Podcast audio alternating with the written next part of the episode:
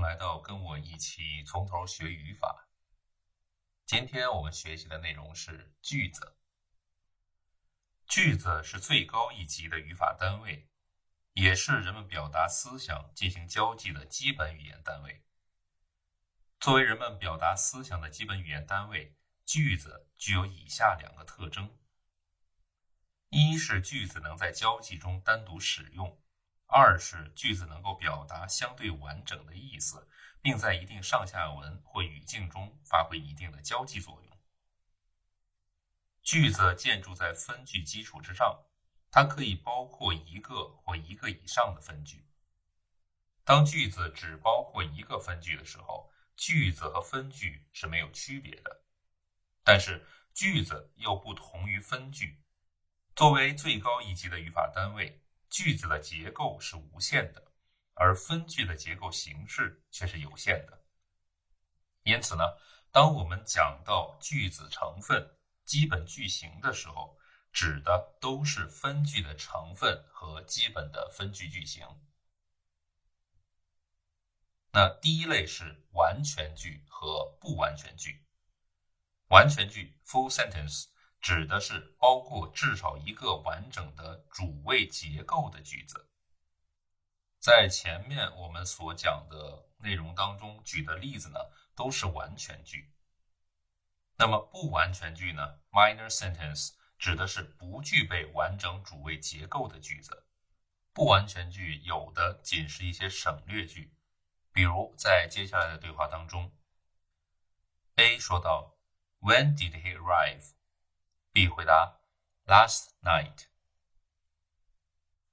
A 说：Who called this morning？B 回答：Mr. Jones。但是呢，也有一些不完全句，并不是省略了什么，而是依赖于特定的语境，能够独立使用，并具有一定的交际功能。比如：No smoking，不准吸烟；No parking。不准停车。No admittance except on business。闲人免进。或者有时候仅仅是一个词。Fire 着火了。Help 救人呀。No fishing 不准钓鱼。那么第二类简单句、并列句、复杂句和并列复杂句。完全句呢，按照它的结构形式，又可以分为简单句 （simple sentence）、并列句 （compound sentence）、复杂句 （complex sentence） 和并列复杂句 （compound complex sentence）。简单句呢，指的是只包含一个主谓结构，而且各个成分均由词组构成的句子。比如说，The students。have made better grades in the past few weeks. The boy can stay in the room only for a few minutes.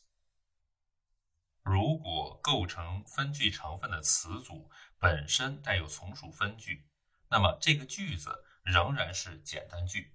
比如说，The students I teach have made better grades in the past few weeks.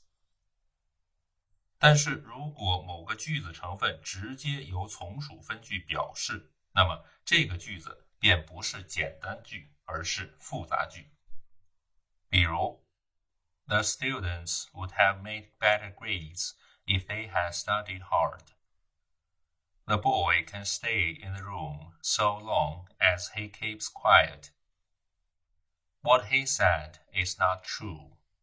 I didn't understand What he meant。